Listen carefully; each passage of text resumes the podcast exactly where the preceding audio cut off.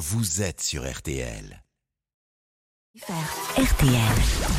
L'œil de Philippe Cavrivière. Il est 7h54. Philippe, muni de vos magnifiques lunettes, euh, Hugo Micheron, l'auteur de La colère et l'oubli, les démocraties face au djihadisme européen, est donc resté pour votre chronique. Comme les rois mages en Galilée. Chers confrères, euh, bonjour. Oui, Hugo est potentiellement plus qualifié que moi sur l'histoire et la géographie de la région, euh, car mes seules sources de connaissances sur le sujet, ce sont donc cette chanson de Sheila euh, et la crèche qu'installait mamie Yvonne en décembre. Euh, donc en gros, je sais euh, que Jésus est naquit dans une étable où il a été exposé tout nu pendant plusieurs jours afin de permettre à trois vieux monsieur de venir le regarder.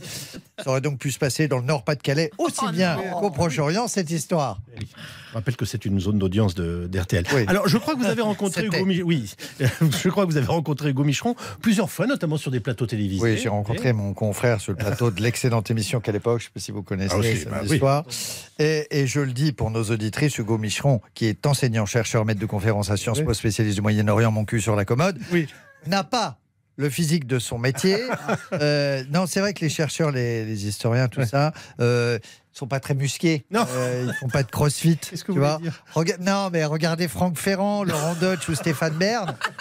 Bon, ils font 85 kilos de muscles, mais à eux trois. Oui, Donc, euh, non, Hugo, c'est le beau gosse intelligent, euh, celui que nous, les normaux, Oui. les Yves, les Louis, les Cypriens, nous, les lambda, Nous, les lambda. voilà, nous l'appelions euh, l'autre connard. là, le- il, a, il a encore eu 18 en histoire géo. En plus, il sort avec Sandrine. Sandrine.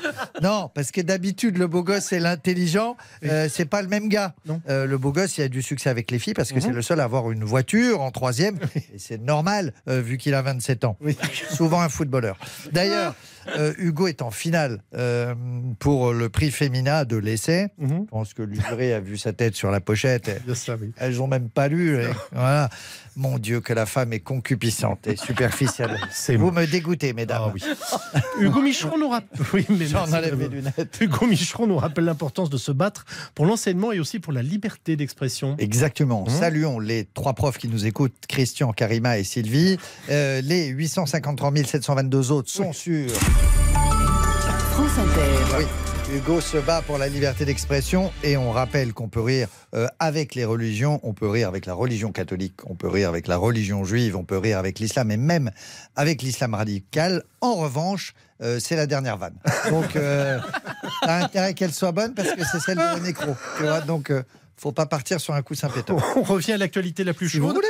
Oui, Emmanuel Macron était donc en Israël hier euh, où il a rencontré plusieurs dirigeants euh, politiques, dont le Premier ministre israélien Benjamin Netanyahou. Très joyeuse chanson traditionnelle. Alors je parle hébreu, mais je ne comprends pas tout non plus. Euh, mais je crois que ça parle de Daniel Evenou et de ses vacances au ski.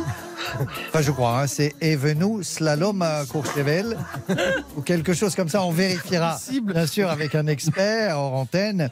Euh, C'était une visite très solennelle. La preuve, euh, c'est que quand il est arrivé, Emmanuel n'a pas fait de tiers-mon-doigt avec le président Herzog, ni même euh, de Chabit à Bibi Netanyahou, le fameux Chabit Shabbat, euh, comme on l'appelle là-bas. C'est l'équivalent de Chapi Chapeau, Chabit Shabbat. Oh mon Dieu Alors Emmanuel Macron, Oui, vous êtes consternés. oui, Nous le sommes tous. rendu en Israël, non, parce que je le visualise. Oui. Quelques jours euh, après Joe Biden. Oui, il suit Oui. le président américain à la trace et quand il, il parle de Joe, et c'est pas une image, hein, euh, euh, il y a vraiment des traces là où il passe. Macron a fait un petit jeu de piste dans les rues de Tel Aviv. Il a fait, oh, il y a un petit pipi là. Non, non, il non. est passé par là, là. Oh, mais il y en a un autre. Il y a un petit caca là. Non, non, Alors non, c'est un chien israélien ou c'est le président américain non. Il y a des morceaux de popcorn. C'est mon Joe Biden. Oh. Alors, euh, face à notre Emmanuel Macron, ses propositions de paix, euh, euh, hier, on a vu notre, un Premier ministre israélien, israélien comment dire, légèrement monomaniaque. Pour lui, la condition sine qua non euh, à toute discussion, c'est la destruction de Hamas. Alors, euh, Macron il dit oui, d'accord, mais bon, faut ouvrir quand même un couloir humanitaire. La destruction du Hamas. Oui, d'accord, bon, Bibi, j'ai bien compris. Mais faut quand même négocier pour libérer les otages. La, destruction, du Hamas. Bibi, euh, fais la felle ou Romous la destruction du Hamas. Bon, tu me fais chier à la fin.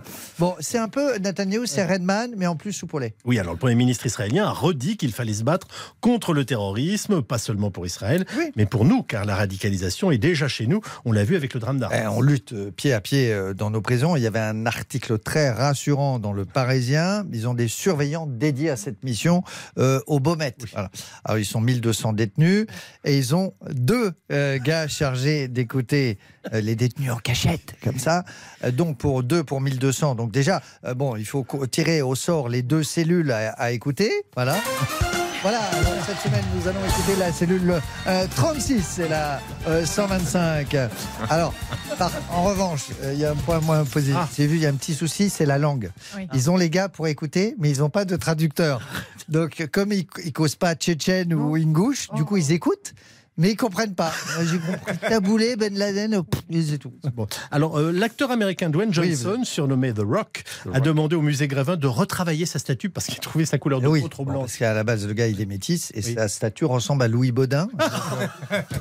Louis qui n'a pas encore de statue. Personne n'a sa, sa statue au musée Grévin. pas de statue. Ah oui. Personne. Il pas- n'y a que vraiment- Cyril Lignac qui l'a compris. N'importe Oh, quoi. Alors, Louis a une statue en revanche euh, au petit bambou. Ah. Euh, oui, c'est un salon de massage euh, fameux. Alors, euh, passez le voir, c'est magnifique. Vous verrez, les enfants se pendent à son. Enfin bref, il faut. Et c'est ludique et joli à la fois. Et on finit sur une bonne nouvelle parce que c'est l'anniversaire d'Hugo Michon. Non. Eh oui Voilà. Et il fait plus intelligent que son âge. Euh, on peut faire Yom ou Ledet, sa mère, en, hébreu, oui, oui, oui. deux. Pas d'emmerde. hein. Le-